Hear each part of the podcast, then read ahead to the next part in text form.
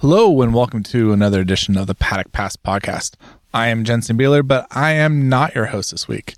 Instead, we go to Finland, where the FIA and the FIM held a joint conference for women in motorsport, where our friend and colleague Tammy Gorali was in attendance and had a roundtable discussion with a number of important women in motorsport. We think you'll find their insights and their conversation to be incredibly insightful. So, without further ado, let's get right to the show.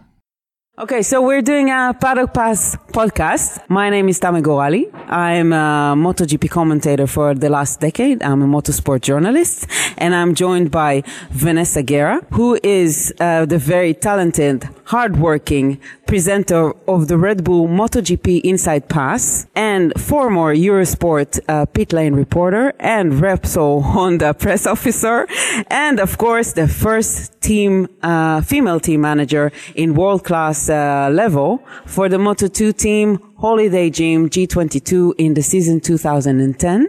And she just finished hosting two very, very busy, inspiring days of the conference. How are you, Vanessa? Hi, Tammy. It's been really, truly an honor to be here for this historical moment. And I have to say, I have been inspired. I look up to all the women that have been here for many, many reasons, not only the riders. And I think a lot of change can come from this conference. We are gonna try to talk a little bit about the women's position in motorsports. We are to try to talk about what can be done, what a little bit more difficult. And we are, we're to have a few guests. We're to have, uh, of course, uh, Maria Herrera later on joining us. We're to have in just a few minutes, uh, Nita Korhonen, uh, who is the head of the FIM Women's Commission and a lot more titles. We'll talk about her in a few minutes.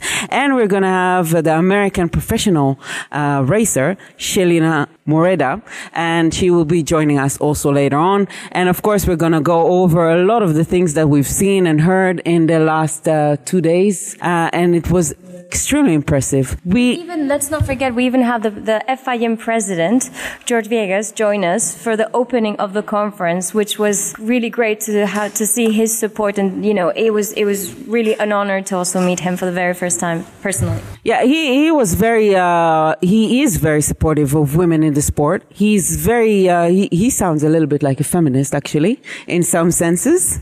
Well, a little bit. Uh, very open. Uh, he doesn't believe, for example, in quota in the FIM. He thinks that it, it, has to do with talent, so he doesn't put any limit. But at the same time, he wants to see more women. And we actually have a very interesting quote from him. Uh, let's hear what he had to say about actually having a commission for women in the sport in the FIM.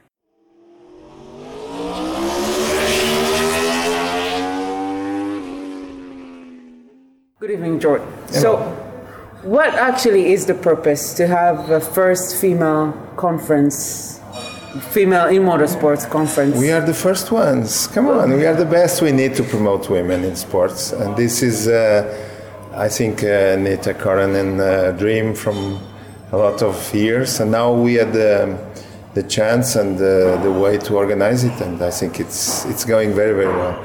And but but why why do we need to uh, put it as separate? Why do we need to have it apart, part uh, a separate part from the normal coverage of the sports, the normal conferences about motorsports? Because listen, in the world we have more women than men, more or less half half. In motorcycling, we have more or less 10% women. In some sports, even less. So we want to promote women. And so we need the tools to promote women. And people can ask, well, how come that's a, such a macho sport? They are concerned. We need. We, it, it, it's not fair. I don't see why we should not promote women. So we are doing everything we can. We, are, we don't have so many resources, but we are doing the best we can with what we have. And uh, as I said today in the conference, I will be happy the day that we don't need the Women Commission anymore. This means they did their job. But if you look back, just five, ten years, it's amazing how things changed. How many women we have now practicing motorcycling as as a leisure and as a sport. And this is why I'm happy. You- You're you're the new in new in your position. Was that part of the agenda when you decided to go for this position? Uh, but I'm, I'm rooting for this for many years. Even Yeah. I was in the board of FIM and I was always pushing. Uh, there were two things that the FIM was more or less pioneer was this kind of uh, promoting women through a commission. Uh, since 2006 that we have this commission, and also the sustainability, the environmental part. So this we are more or less pioneers in what concerns international uh, federations.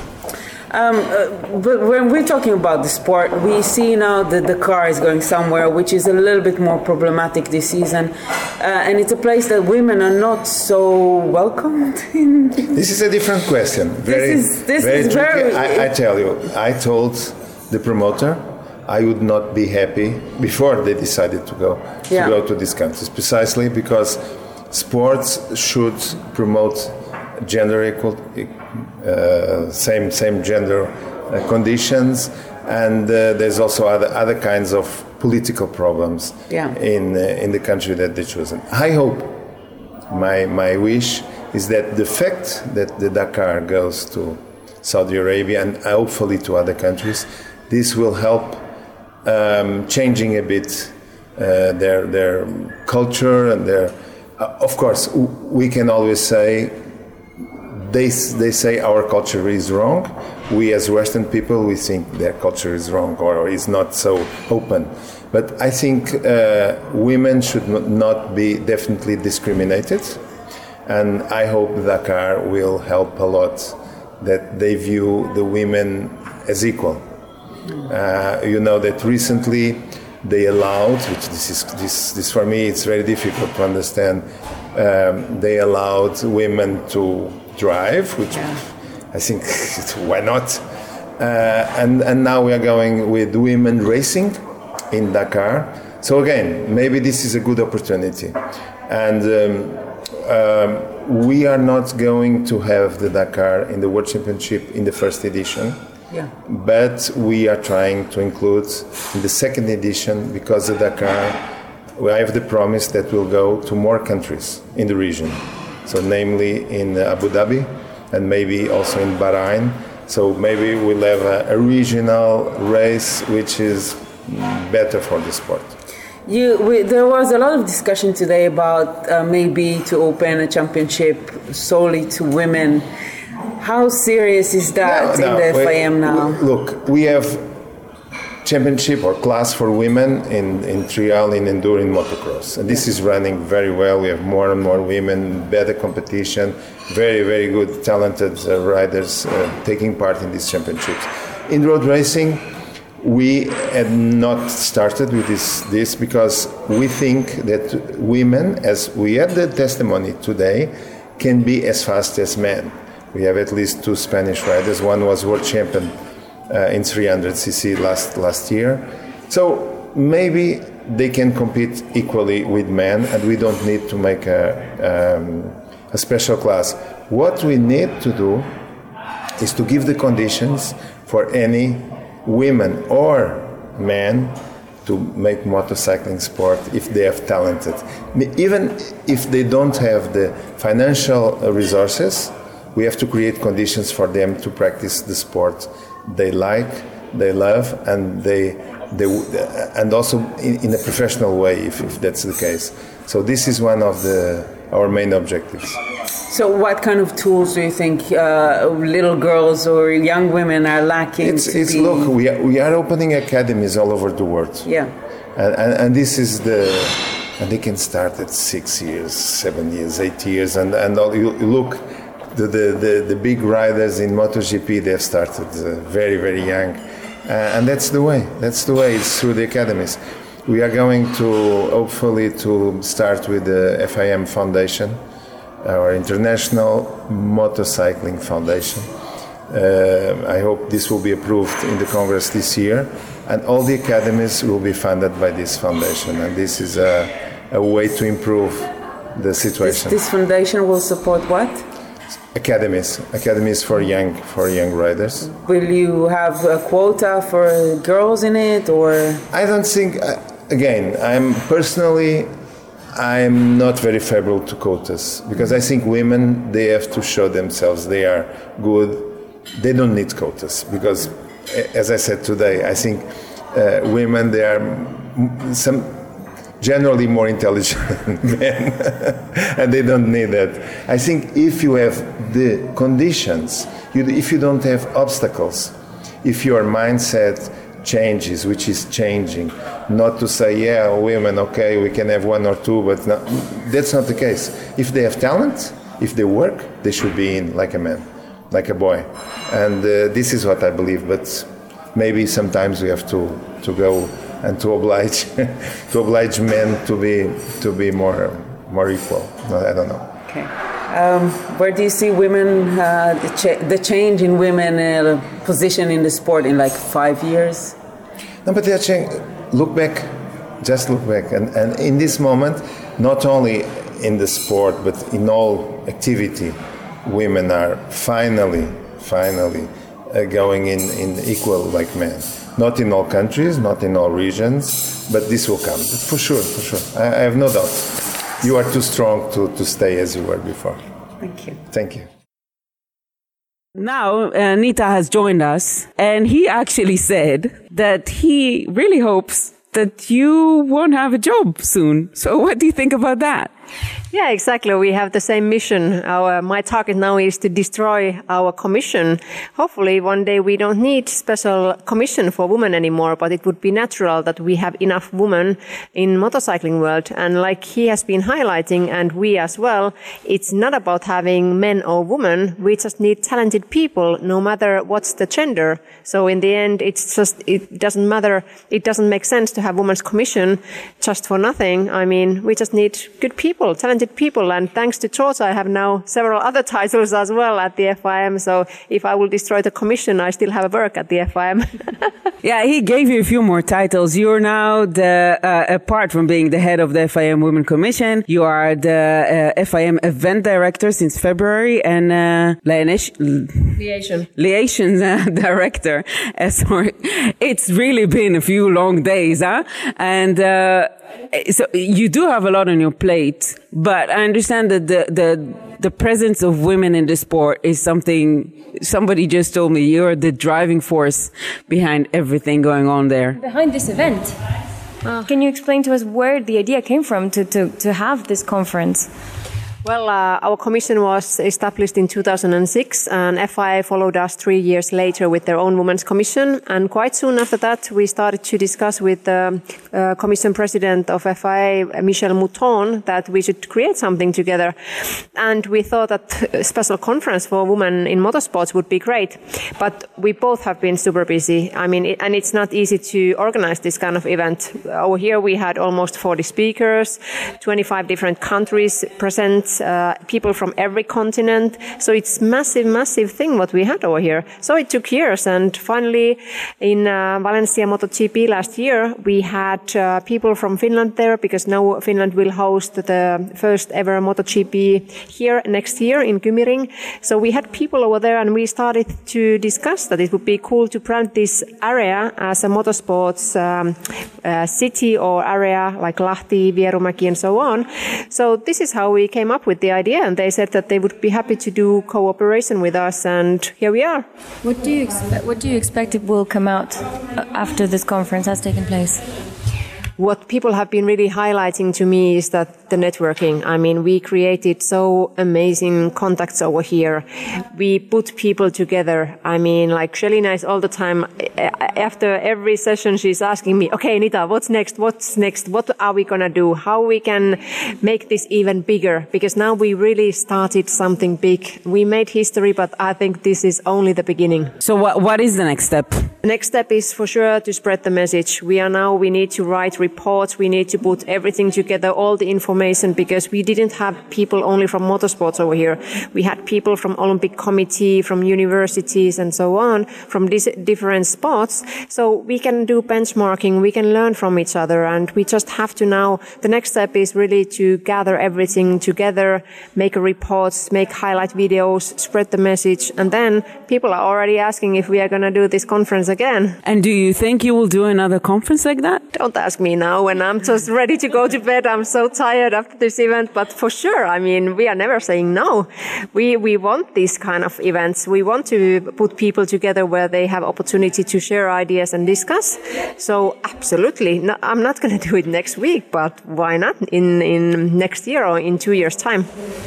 What actually uh, bothers you in the position of how women are in the sport? What triggered the reason that you actually wanted to have a commission like this? Well, like I said, I wouldn't like to have this kind of commission, and that's our mission is to destroy it. But it's it's quite sad that we still need commissions like this. For me, it's for sure difficult when I'm coming from Finland, which is really equal country with we have had female presidents and so on.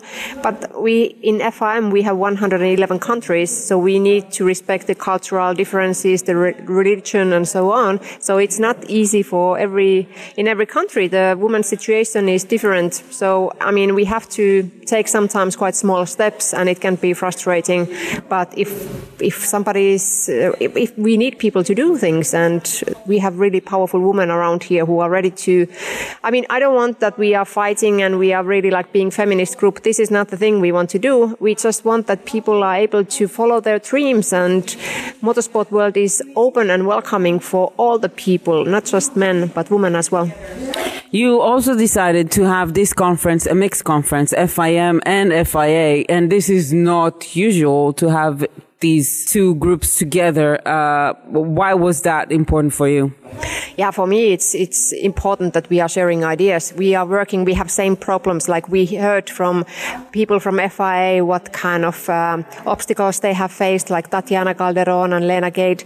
It was really interesting to hear that they actually have really similar problems that our than our riders in motorcycling world. So why we shouldn't do cooperation? We are two big governing bodies of motorsport, so it's really natural that we join the forces. And it's a shame that we haven't done this before. So this was indeed first time that FIM and FIA did something concretely together. The female presence is a large is larger than we think. The only thing is that everyone is so focused in their everyday uh, life in in their workplace that we don't actually get to network or to create this female community to support one another to network, and that's why this event has been really great because it gave us the chance to network, to communicate, and to exchange, and to realize that we have the same problems, whether it's a MotoGP uh, paddock or an F1 paddock. We have the same problems. How do you see, actually, Vanessa? How do you see the problems? What kind of problems do you see on daily basis that you really hope this commission, this conference will actually help solve? Problems? No, I would love to see more girls involved. Honestly, I would like to see more female riders. That would be amazing. But that that's a, a social problem. We need to change. We need to educate society in order to uh, to change that, because that comes from parents uh, allowing their their the young girls to to try carts and to try uh, pocket bikes in order to be able to get a, a, love for the sport and develop their talent if they do have the talent. Um, on the other hand, I would really love to see more females in managerial positions in, you know, not only in the PR side of things, because you will see a lot of females coordinating teams, taking care of the marketing side of uh, things, um, even catering, but you don't see as many females involved in, in, you know, managing a team, which is a shame. Yeah, uh, many women here raise the the issue that there's not enough women in the top positions in the motorsports. Were you surprised by the problems, by the issues the women who were here, some of them really in high positions, raised? No, nothing surprises me anymore. I mean, this is this is really interesting world, and uh, but in the end, I mean, what surprise for many of the women is that how men are really actually welcoming them. They they really like they have nothing against having most of them. For sure, I can't speak for all of them, but most of the men are really happy to have women in the leadership positions in different kind of roles in motorcycling or motorsports. So in the end, it's up to women themselves to realize that hey, come on, I can I can do something else than being secretary. For sure, we need secretaries and grid girls and and so on in in different kind of roles in in our events. But there are so many other things to do as well And it's a shame that women themselves don't think that they are enough. They really like over here we saw that if you just work hard, you believe in yourself, you are you are following your passion. That's all it takes. Like if you want to do something and are willing to work really, really hard, for sure you can accomplish whatever. Actually, what she what she just said is key. Believing in yourself, believing that you can you you have the capability to be able to be in those top managerial positions. Women need to start believing that they can do it and they, they are legitimate in that position. Yeah, and I think this starts from the family. I mean, my parents were always like, there are no reasons why you shouldn't do something what you want to do. So it's the parents should educate their kids that they really have to follow or they should follow their dreams. And then everything is possible. It's in the end, it's up to them. We, we did her here during this conference also a bit of talking about the W series in uh, uh, four wheels. There was a short discussion about if it might happen also in two wheels. Uh, the response from Mr. Vieira uh, wasn't so clear if he really wants that or not.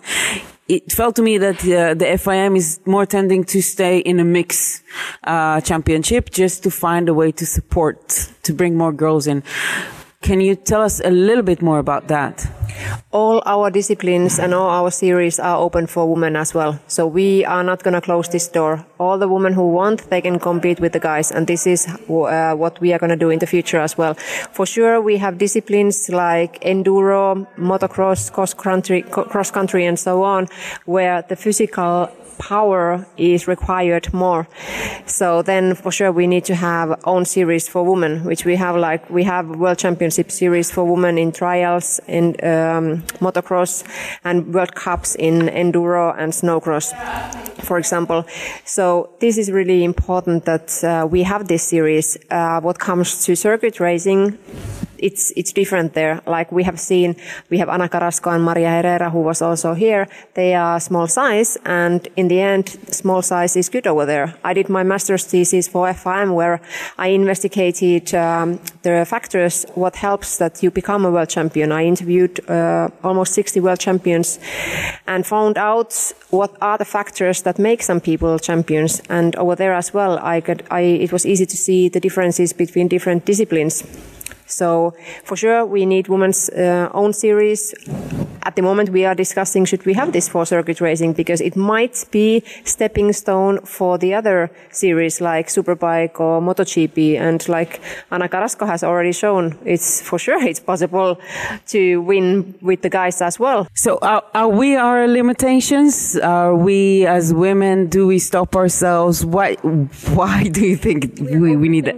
We are overthinkers. We tend to think too much instead of just go ahead and go for it like men do. And we should be a little bit more like that and a bit more daring. Just go for it. Even you're not, if you're not 100% sure, if you're at least, you know, 65, 75%, just go for it. Because that's what they do and it works. I totally agree. I mean, if people are asking if you can do this, don't think, just say yes, and then you find out later on how to do it. Because, I mean, if you start to think too much and you analyze, ah, if I can do this or not, you will never do anything. So it's about just, like Vanessa said, go for it and do it. We we had here uh, um, the coach of uh, the hockey team, and he said that uh, being sensitive is usually considered to be a weakness. But then he said that actually it's a strength. It's a strength for an athlete. Could, could you actually understand what he meant by that? I actually had this factor in my thesis. So it was really funny as well because I didn't think about it beforehand. But then when I investigated this more and more, it was that, and I wasn't only, it was only few uh, female cha- world champions that I interviewed. So over 50 of them were guys. And quite many of them said also that they have this sensitive character. And they mentioned it as a strength so because you sometimes the guys are not. I mean, even if you said uh, Vanessa that we are overthinking, but in in the racing or when you are really in the top level, sometimes it's good to also like use use your brain and not just go flat out. But uh, yeah, it was really funny to see that sensitiveness is really one factor that helps you to become a champion. Maybe, maybe overthinking makes you take into consideration more factors, and when you make that final decision, you're more efficient. Okay, wait. Uh, is sitting next to us, being quiet for a while, but I saw her jumping when I started to talk about sensitivity, and. Uh, well, we, the American viewer listeners, they heard her about her before. She's quite known already racing. She's been in the Suzuka four hours in the all women team by Moriwaki. She's done a lot more. Can you tell us a little bit about yourself before you explain to us about sensitivity?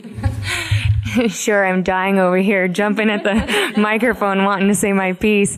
Um, I'm Shelina. I race all over the world. I'll race anything and everything that anybody will put under me. I love motorcycles, um, every discipline of motorcycles.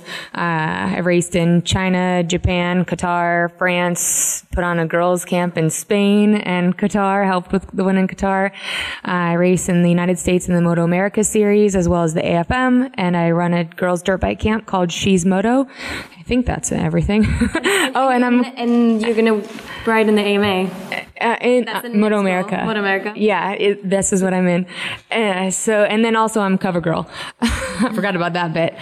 So on the topic of sensitivity, I'm getting all jumpy about it, not just because of the sensitivity thing, but because of the question that you had asked before that, which is, uh, you were talking ahead of that about uh, women just being able to jump in and that we should jump in.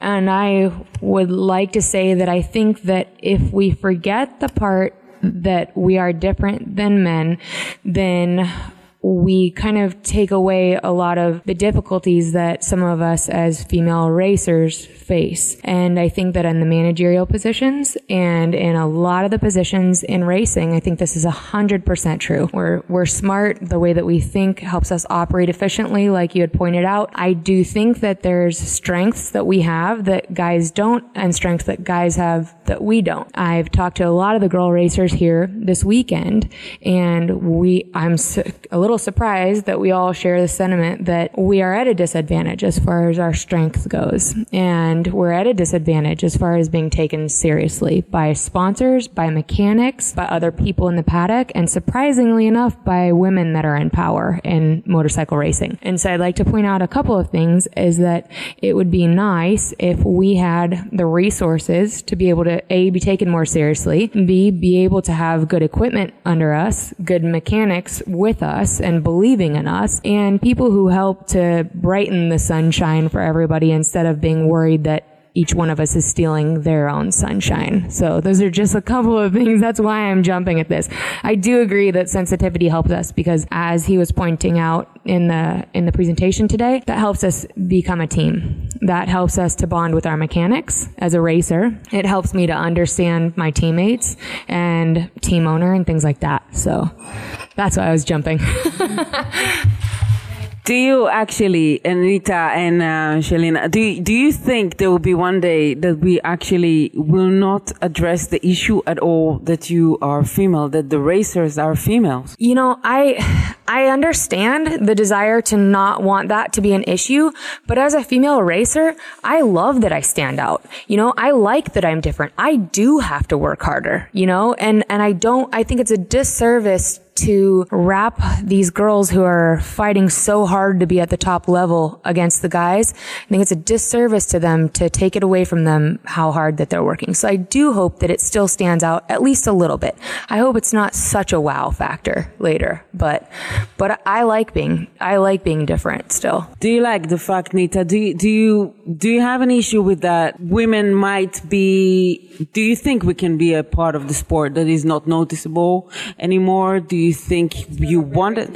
Yeah, it's not rare, actually. It's normal. We treat women uh, racers as one of the team, this one of the group, and not something that is extraordinary. I think now what Kirsi Kainulainen and Ana Carrasco, the only world champions, female world champions in an open class, what they have proved is amazing. Their example has really shown the world that it's possible that women can be as good as men or even better so I think their example is already making it more natural that women are part of the game and they should be here. I don't think it's going to take that much longer that we are really taking big steps because already now, within just few years, so much has happened. Do you think actually the sport is prepared for women from all kind of levels, uh, safety, gear, equipment, um, even we, we even talked about numbers of viewers. It's still quite low. We're lacking a lot of uh, things to make it really happening in that for that gender the industry industry has uh, many things to do. I was competing in ATV Supermoto and just the gas thing. I mean, look at my thumb. It's half of the size as the guys. And so I will lose the strength of my thumb when I'm just pressing the gas over there. Same with snowmobiles. So we had to actually make kind of like tape a stick over there that I was, it was, a, uh, I was able to use it better. So for sure, there are many small things that uh, men can't understand when they are creating vehicles or gears for the customers. And like Tatiana Calderon said yesterday, she, she was testing the Formula One uh, car and people were just saying that she is not pre- pressing the pedal enough, but the brake pedal. But it was since her small uh, shoe size. She's size uh, 37, so she doesn't. The di- dimensions are totally different than with the guys who have 42, 43 shoe size. So just small modification uh, with the pedal or with the um, car, and she was able to do exactly the same. And what comes to the gears, yes, we are just uh, trying to figure out some gear prote- protections for the girls, for the trial riders, especially because we have breasts. I mean, I don't know why it's so difficult for the manufacturers to realize that, that half of the population, we have something in front of us. So we can't use the same gear the, as the guys. Well, I'm not sure if you're hearing that the girls are giggling here because, uh, well, that, that's how it goes. Leave it to Nita to tell us how, how it is.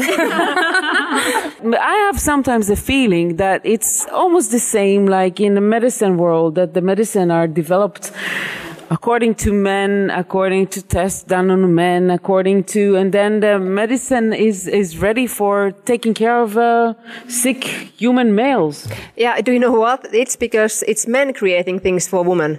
So they can't think what women need. It's same for like, I think Vanessa was pointing the same thing. We need women into these roles, like creating and developing gears and products for us. And that's actually something where we should really do something. Have you tried to contact any of the big? We we had here a few representatives from companies who produce actually gear, uh, Finnish companies. But did you try to contact maybe?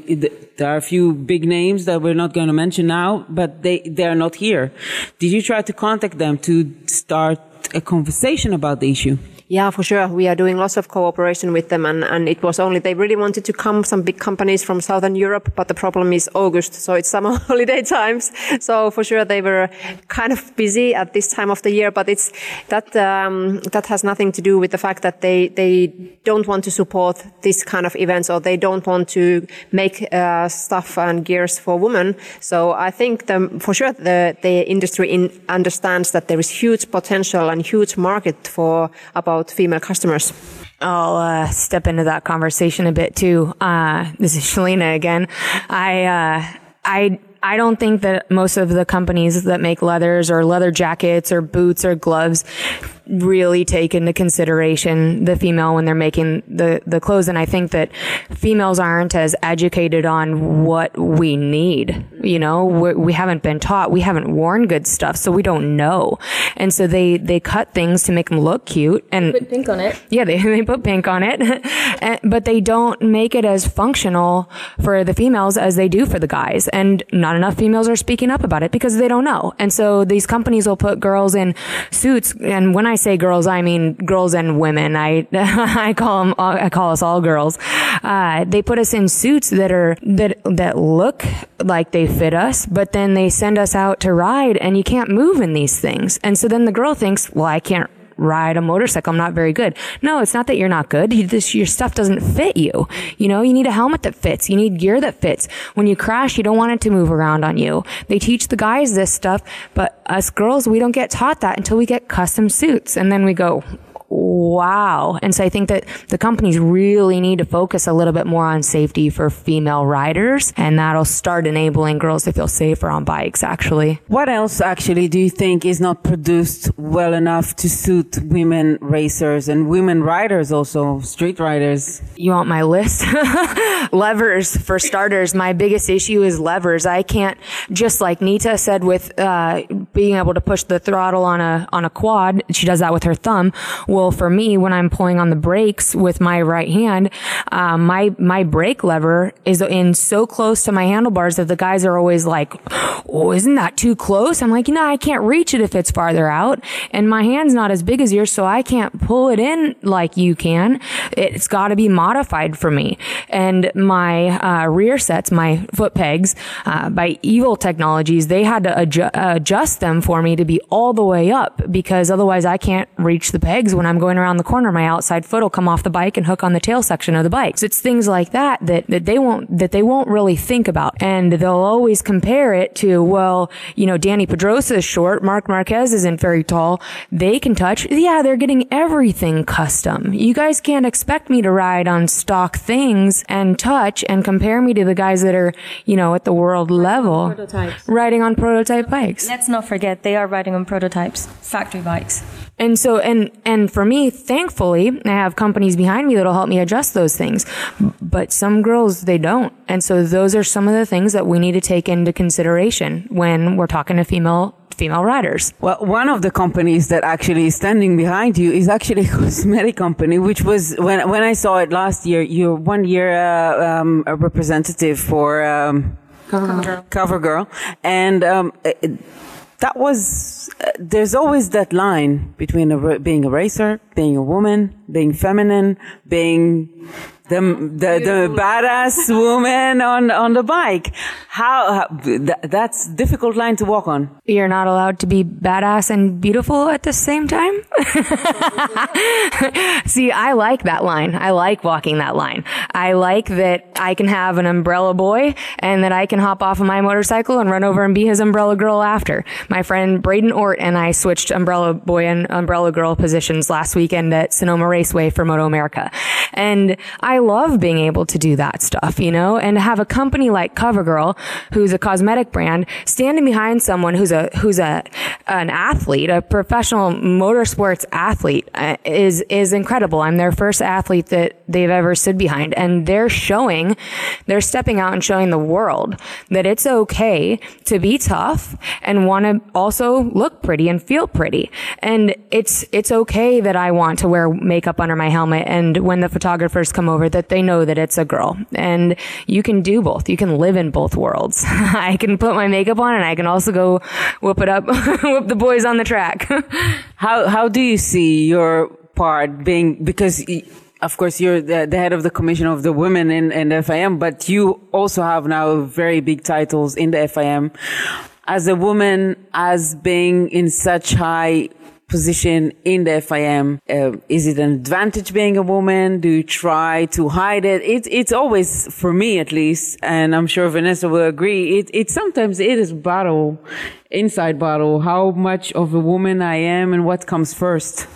Yeah, I'm not going to hide it. I'm a woman and I can't, and I can't change it. So take it or leave it. I mean, it's, I don't think it, for me, I have never had in a situation that people are saying that you can't do this because you are a woman. Uh, never ever. And I don't know are they saying this behind my back perhaps? But it's really like amazing how less how little feedback negative feedback i have gained. It might be that people are not just saying it to me but genuinely i feel good being in this role being with uh, the other management guys. It's well they have seen how hard i work how how i want to improve things and i think this is all that matters in the end it's it's not about the gender at all at least i don't think so and i really want to believe in this I just wanted to add one thing. I have to say that I have always felt very comfortable being working and only being surrounded by by males and being the only female in the team. And when I did manage a team, I, I do have to say that at the very beginning,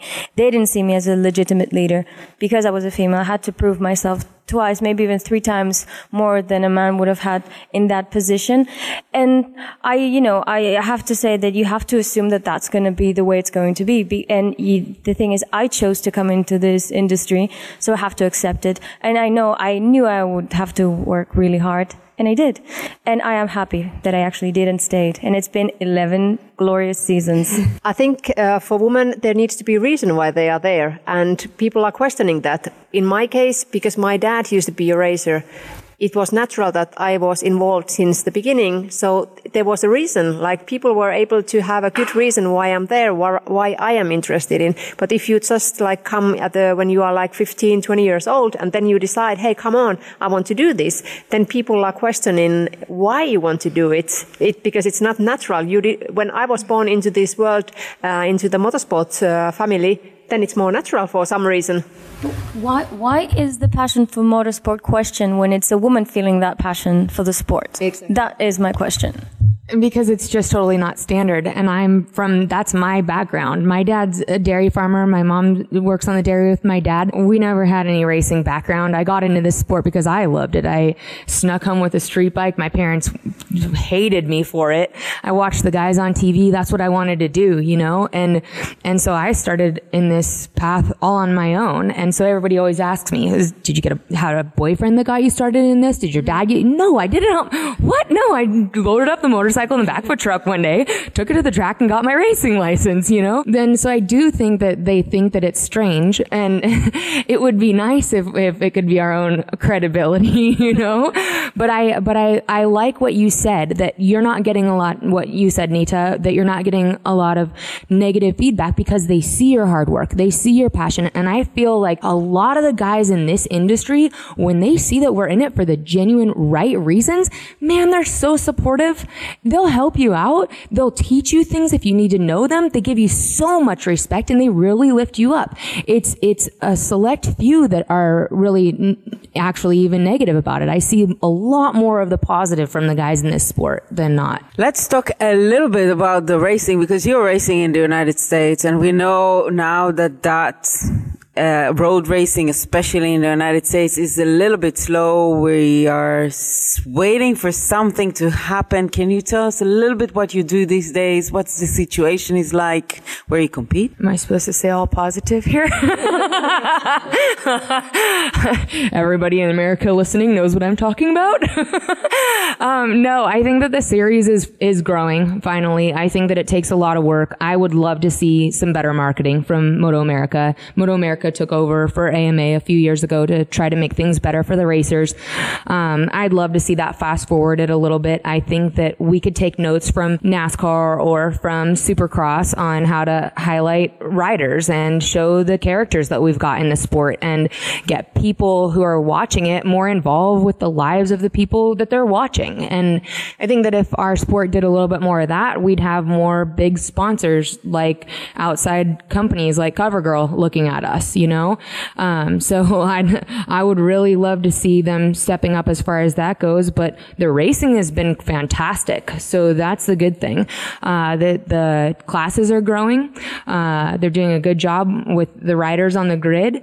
We're all having a blast racing and dicing against each other. We've had some great battles the last few races. I just got finished with Laguna Seca and Sonoma Raceway, and uh, I'll be doing probably Barber next in Moto America. Uh, and then we're looking at the full season next year. I'm racing in the stock thousand class so that I can get used to the, the thousands because those are the those are the big bikes, and I want to go race superbike eventually. So that's our racing.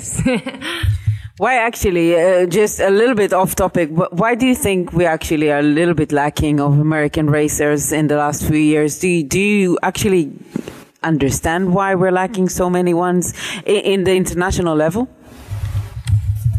I think, I mean, I'll speak a little bit out of turn here, but I think that I think that our series aren't providing a good enough platform to elevate the racers that are really working their tail off. I think that it's really difficult. I don't think it's just a United States thing because I've got friends that race all over the world. And I think that series aren't doing a, a good enough job about elevating the sport enough so that sponsors can get behind riders and riders can continue to, to ride at the level that, that they want to be riding at. We've got some amazingly talented riders in the United States and they don't receive the backing that they deserve. And so that's what needs to change. Thing is, the young talent nowadays is coming either from the Spanish national championship or the Italian national championship. And for American riders, young American talent to be able to get to the, you know, to a world championship, they need to actually make that move like Jack Miller did from Australia Australia or Casey Stoner back in the day, they need to make a huge move. They need to move all the way to Europe very young. So they need to know already at a very young age that that's what they want to do. They want to pursue a racing career. And it's a huge sacrifice for the families. To me, it always correct me if I'm wrong, uh, uh, Shelina, if, if I always thought that Americans, they really need somebody American to succeed in order to follow. It, it, they need really to see their own role model. They will not look at a role model somewhere else. So can you talk a little bit about the, if that's actually my my gut feeling is true and also do you see yourself as a role model now are there more female racers coming up in the united states except from you I mean, I think every country loves to have pride in their own country, and I think that's a really good thing across the world. I think it's a, that's a strong, powerful thing. But I mean, I love Valentino Rossi, I love Marc Marquez, and so we all we have heroes at you know other levels. I wear a Leon Haslam helmet. Leon Haslam let me borrow his helmet one year in Qatar, and so he's a hero of mine from here to forever. Um, you know, so I I don't think you necessarily quote unquote need an American uh, to be at the top levels, but we of course want to see that. And so we need to be putting our riders on a trajectory to be able to, to get there. So of course for that, does that answer that part of your question. And then as far as myself being a role model, God, I hope so. like, I mean, that's definitely not what I started off in this sport to do. That wasn't my aim. But if that's a, a side effect of this whole thing, then man, yeah, bring it on because I love inspiring people. And then my thing is I like to inspire by doing. So I'm putting myself out there doing all of my biggest, baddest dreams. And hopefully people see that, guys and girls see that, and it can help change their life for the better, you know? know, I, I love seeing that. And I think that I'm not only getting other female, ri- female riders involved in the sport, but I see a lot more male riders out there because I'll give you a prime example. When they brought me over to China to race in China, I got on the podium there on my super bike on the, the EBR. And, uh, the very next race over there, they had about 10 more guy racers sign up because they saw a girl out there and they were like, well, if she can do it, I can do it. And so I think that having female riders actually drums up more guy riders as well. So. what you just said, that, that male mentality, if she can do it, I can do it. More women should say, if they can do it, I can do it. And that's, that's the way to go. And, and you were talking about one of the main topics that we did uh, discuss at the conference was how, how to attract, you know, a younger generation and, and young females into the sport. And there's uh, a lot of initiatives from the federation and the FIA uh, to attract these, these young women. Would you, Nita, would you like to, to say something about those initiatives? Yeah, it's really important for us to have a new blood from the grassroots level. We really need youngsters. We need new riders. I mean, it's not only as riders, but for volunteers as well. Volunteering is big, big issue for us. And when the, when the current volunteers are getting older and older, we new, need new to replace them. So we need to work hard. And that's why we have the FIM Future Stars campaign, uh, which is, um, the main target for that, uh, with that is, uh, with the riders. But, uh, it's imp- really important important to uh, invest in the future because otherwise we don't exist anymore. And, and volunteers, volunteers.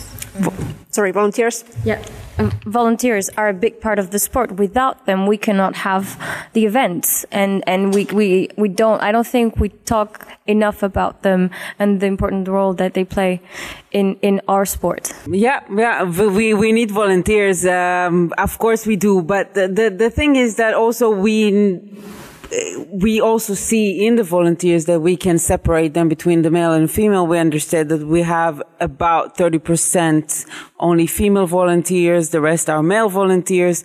There's kind of an atmosphere also during, uh, racing live events that are sometimes maybe a little bit less, uh, appealing to women to arrive. And that I understand also something that is being addressed by Dorna, by championship, uh, companies who run championships. Is it something you're, Nita, is it something you're overlooking at? We are really working hard in order to attract more volunteers and we like during this weekend over here we were discussing how to reward them because for sure we can have somehow volunteers but how to keep them they need to have some motivation why to be there and sometimes it's just like if you are able to like in MotoGP for sure it's quite easy to get volunteers there because you, you are part of the game, the big events, you will see the heroes close by and so on. Sometimes already that is enough that you can be part of this. Sometimes with the smaller events, we need to come up with ideas how to reward them. It might be just if we would do more cooperation with the schools and we would um, provide these diplomas for the students that they have done some kind of uh, volunteering work for us, for our events or for our federations. Just these kind of certificates might be the motivation why we could get them. And actually, if we if we go to that level to start bringing kids from schools, we see that a lot in Spain. Actually, in the MotoGP races, that they bring uh, school trips. Many girls are coming. Many younger women are coming to see the races, to be in the paddock, to see the happening and everything going on. But also, when you mentioned volunteers, it, it, we had people here uh, talking about how women and the, fact that they are takers and the, the fa- uh, caretakers and the fact that they are caring more, they are, their reasoning for volunteering is a little bit more, let's say, pure. Do you agree with that?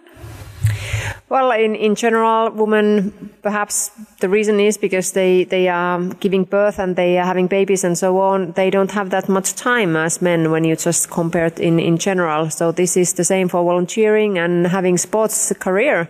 So we have some, some basic factors that we can't change. But like we discussed during this weekend, there is flexible volunteering, and this is super important. It's we just have to find new methods how to attract volunteers and how to keep them, and how to have this kind of like flexible volunteering. There was one interesting thing uh, that was said was that the reasons behind a, a male or female volunteer was that a man wanted to be associated to the sport, and the female just wanted to network, and that to me was very very interesting. Yeah, I was going to bounce off of that too. I don't want to say that the women do it for a more genuine reason. I think that they each have their genuine reasons. The guys want to do it because of the sport. The girls want to do it because it's cool. and, and I would also just like to say how much I appreciate the volunteers because I've been that rider that crashes in the corkscrew and needs them to help me pick up my heavy electric motorcycle. So I, uh, I, we couldn't do what we're doing without the the corner workers and all the volunteers. Uh, so Nita, uh, just to to wrap up this part of the podcast, where do you see this going? Do you, and do you really think one day we won't have your commission, your position will be actually gone? I really, really hope so. I usually am good destroying in things, so I really hope that this I will succeed with this one as well.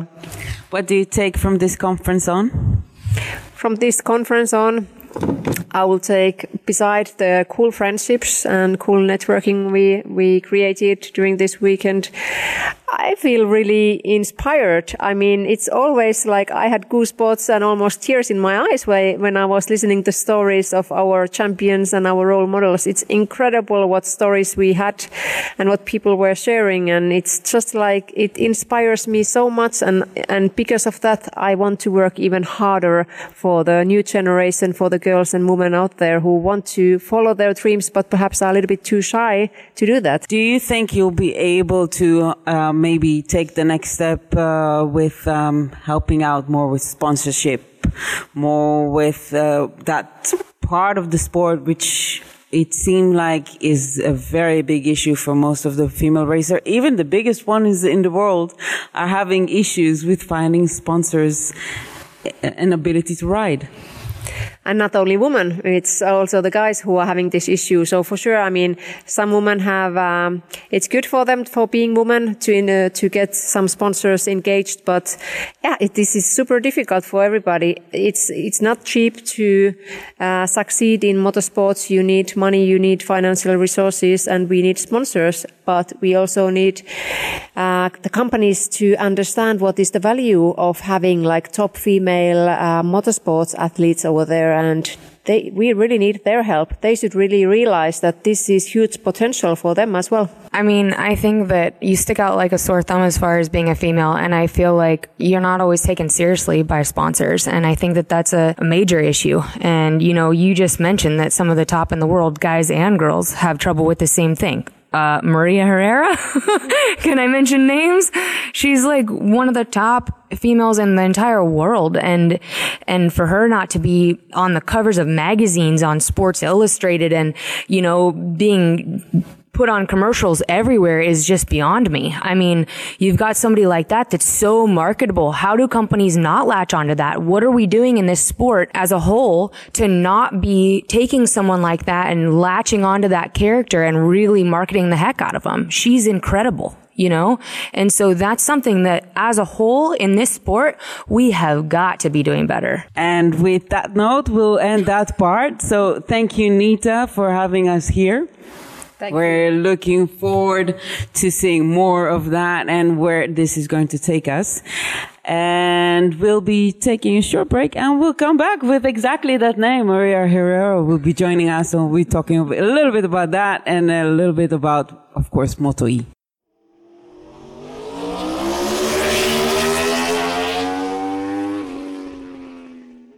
We are back for the second part of the Paddock Pass podcast, uh, recorded from uh, from Finland, uh, from the Women in Motorsports in Lahti region in. Um, well, about an hour and uh, 15 minutes from Helsinki, about 45 minutes from uh, uh, KymiRing, uh, which uh, we're going to see very soon how it's going to look like. And who will join us and will probably ride there next season is uh, Maria Herrera. And it's lovely to have you here. Thank you for joining us after this conference. And just a second before you're going to uh, go to the gym again. Yeah, I, I have to go to the gym. So you're uh, you're fresh from the conference. You've seen a lot of women here, uh, female racers, uh, female drivers, managers. What what did you take from this conference? Um, what are, what are you getting from it? well, it's nice to speak with another girl in this conference because uh, always I um, I never seen many many girls in the in the um, like rider. No, it's difficult. She don't believe uh, this is possible, and I want to uh, open. Uh, his uh, her um, her mind because I think with the Moto E is a, a heavy vibe but we can we can do it for sure. You have been riding for many years. You're the first female winner in CEV. You've been competing with the best. You've been winning the best. Still, you have a little bit, uh, taken back because of what? Can you explain to us why you couldn't, uh, because we see people you won. Uh, Maverick, Vinales. Uh, we see them competing in the top level. You're of course in the top level, but you're not in MotoGP. Well, I explained some experience in the in the conference. Uh, I think my my career um, stopped stopped a little in the Spanish Championship when the, the team wanted more more money for me, uh, and I and I uh, finished with the best team. I think. Well, in 2015, my team uh, at the at the end of the season also finished. So the the next year, the next year, I didn't have a team when I was in the in the points and when I did a good result. So my feeling was also frustrating. Yeah, yeah. Um, we heard a lot of uh, female racers. We also he- heard from Gade, uh, um, uh, engineer in the um, uh, W series, WCR series, um, how women are less listened to when they come in with comments and how that is hampering, that's destroying a little bit their results because mechanics are not taking them seriously. Do, do you feel that sometimes? Yes, I speak uh, with uh, Sandra um, Gomez, for example. Uh, she um, she talked to me. The mechanic they don't believe in me, so I, I don't understand why why this happened. So how, how can we actually change that? What can we actually do uh, to, what can be done to have that change that you don't have to actually feel like you're fighting inside your own team? I think uh, the, the solution to that, if you let me answer this question for you, Maria, is that I think that uh, the teams, the crews, need to just see, you know, whether it's male or female, it's a rider, a rider giving feedback, feedback that needs to be listened to, and then compared to the telemetry, and then a decision needs to be made. But whatever, whenever, wherever the feedback comes from, whether it's male or female, it is a rider on a bike, and the rider is the one can, who can give you the the feedback. These days, Maria, you're competing in the Moto E and you did some changes from the first race to the second race from uh, the race we had the first uh, round we have had of Moto E of the new series, uh, the Cup series, we can say. Um, in Germany to the second uh, races we had in Austria, you did some changes to the bike. Can you tell us a little bit about that? Yeah, the, the bike is so large uh, and, and big, and the team make uh, for me uh, for for Germany uh, the um, the, the hand, handlebars closer than than me because uh, it was impossible to to ride uh, for me.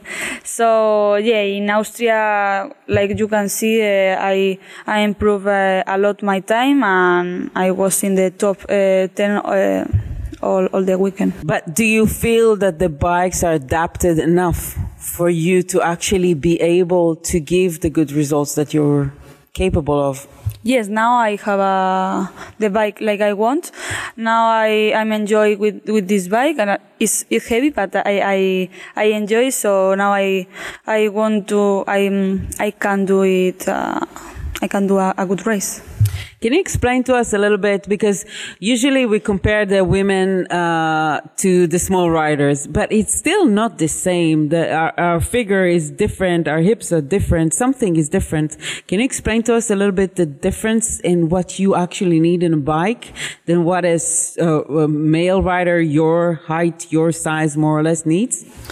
Yeah, obviously the the physical is is different no?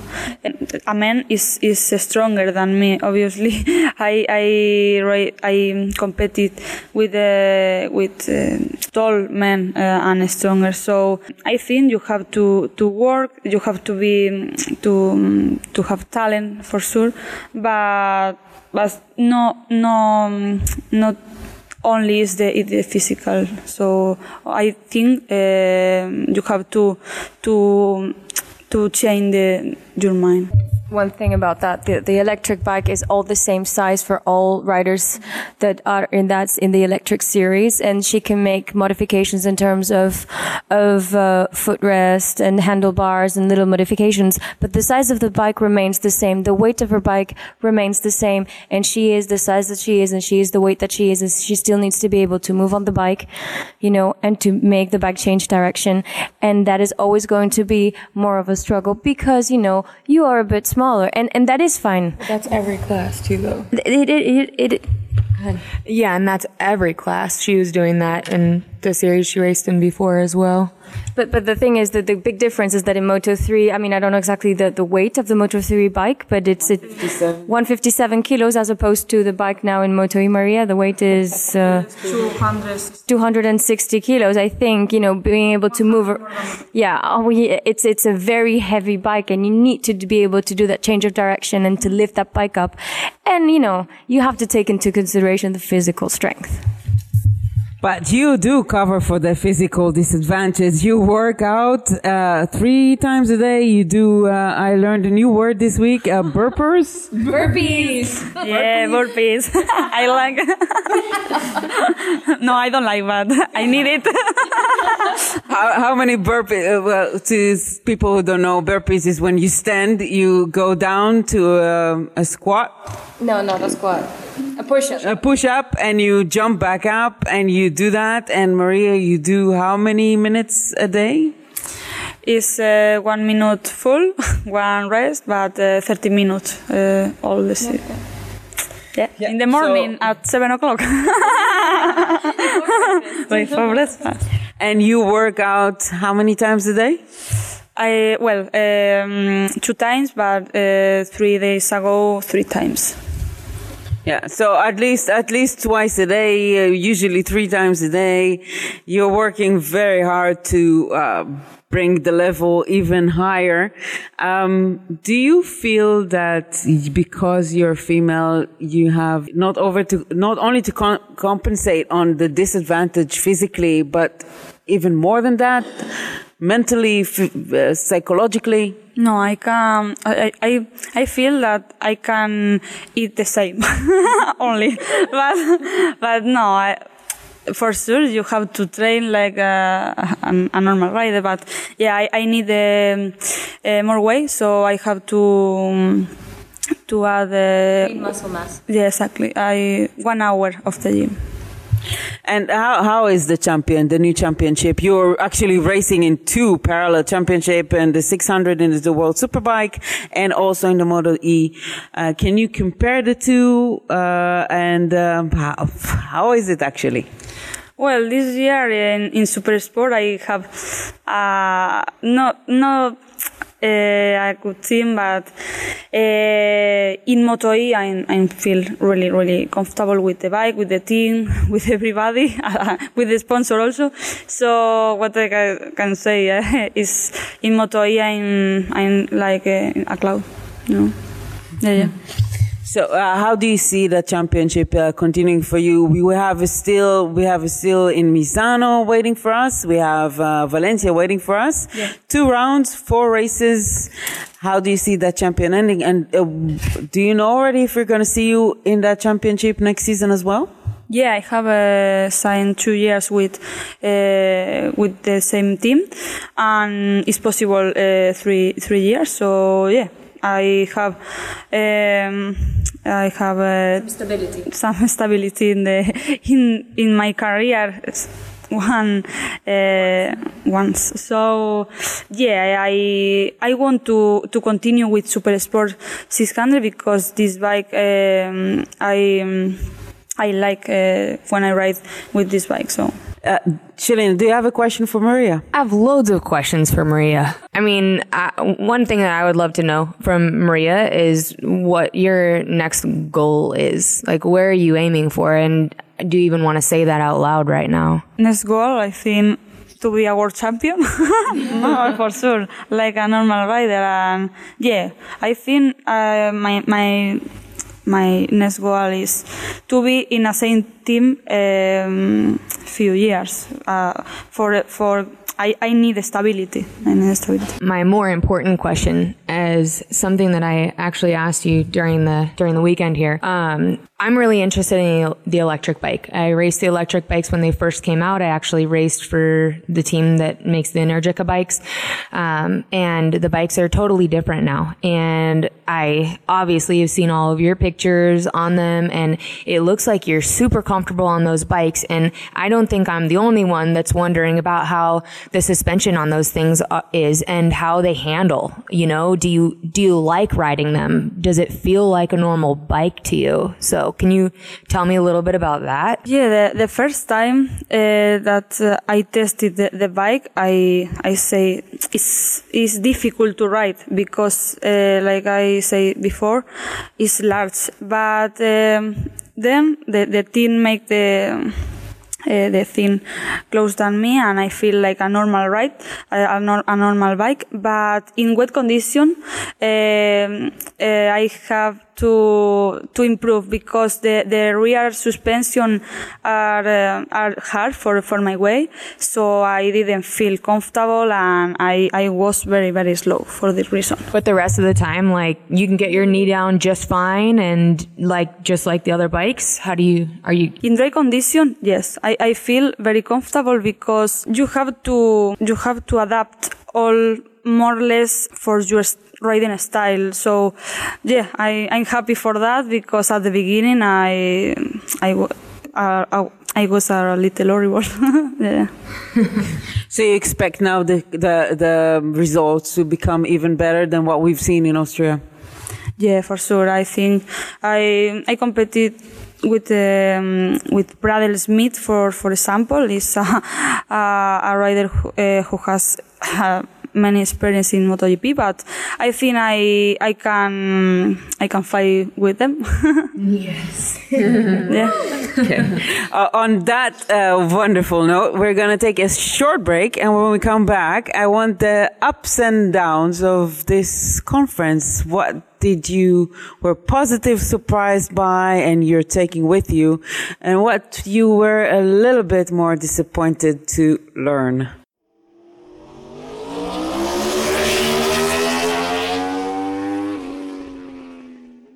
We are back to the Paddock Pass podcast and we're still in Lahti region and we're just finalizing everything and I keep calling you in Hebrew name. That's what I'm doing. Uh, Nita, um, what were you most disappointed to hear here um, during this conference?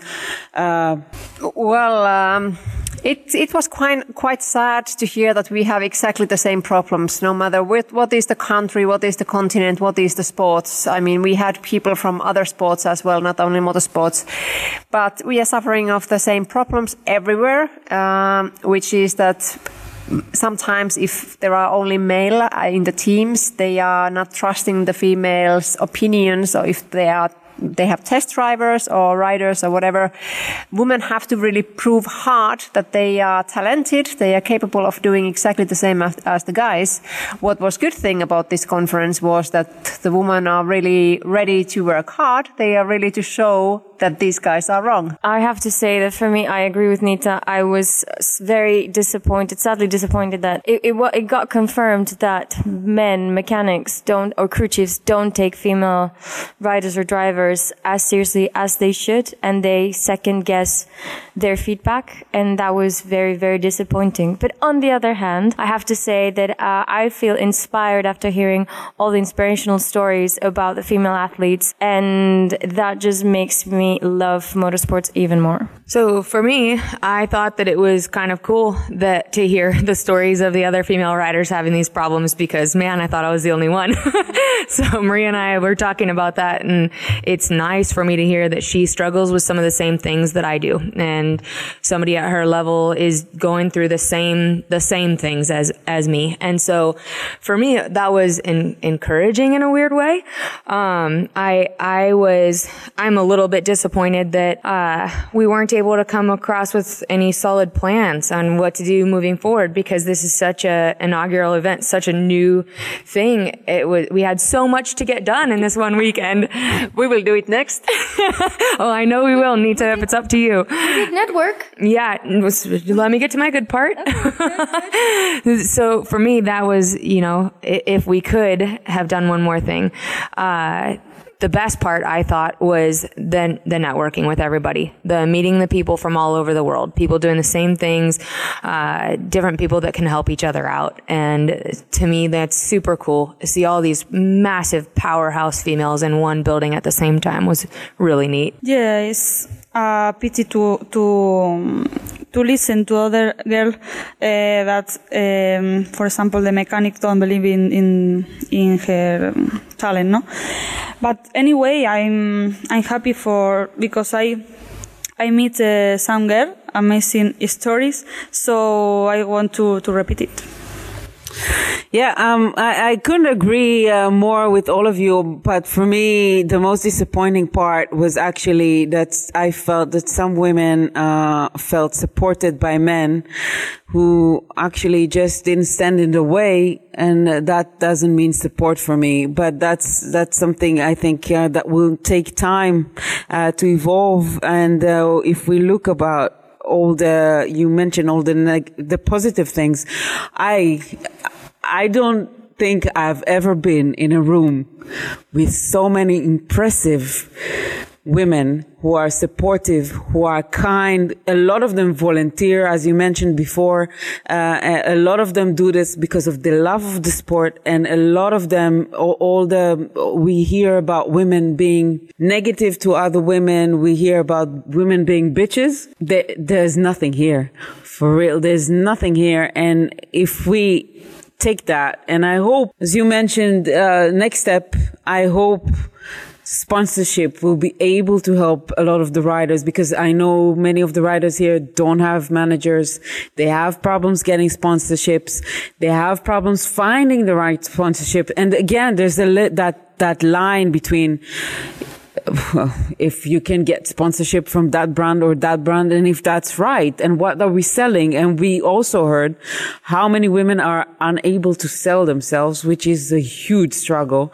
And we we just need to keep working on that and especially we need to keep appreciating how amazing the female racers that we see on on track, off track, bikes and roads. We've met here really unbelievable women and we've seen unbelievable women do great things in the paddock, on the track, off road, whatever. And this is, this is great. Any other comments you want to say, ladies? The potential is there. Just let it grow, let it develop to its full potential. And yeah, well, we, can we quote Ana Carrasco before we, we wrap up this? Yeah, um, yeah, girls can ride. Girls can really ride. Girls can do, we can ride like a girl. We can run like a girl. We can do whatever. And we can do it quite well. Just as well as you. You can ride like a girl, and we can ride just as well as you. I just want to see everybody come together and help this whole sport grow because to me, it's not just about the girls in the sport. It's about everybody in the sport. And I love this sport. So on that note, On that note, we uh, say thank you. Thank you. We say goodbye. We say, how do you say that in Finnish? Can I go to the gym, please? Yeah, Maria, Maria needs to work out. So we're gonna wrap up and thank you for, uh, moi moi. moi moi. Uh, thank you to Nita. thank you to uh, Miss Moreda. Thank you to Vanessa. Thank you, Tammy. And thank you. I'm Tammy Gorali and we wrap up from here and we, we're, we're going to the gym because Maria is going to Next GP. see you at the next GP. Thank you. Girls, we're starting. Hello, our editor of Paddock Pod, Postcard, pa, Paddock Pass podcast. Yeah, he will have a lot of uh, bloopers uh, for editing. He always has the bloopers at the end, and he will have a lot for me because I have. Um, okay, so so we're back at the second part of the Paddock Pod. Ah. Oof. One more. Mm. so editing guy, we're starting again. Hi, editing guy. Hello. Hi, editing guy.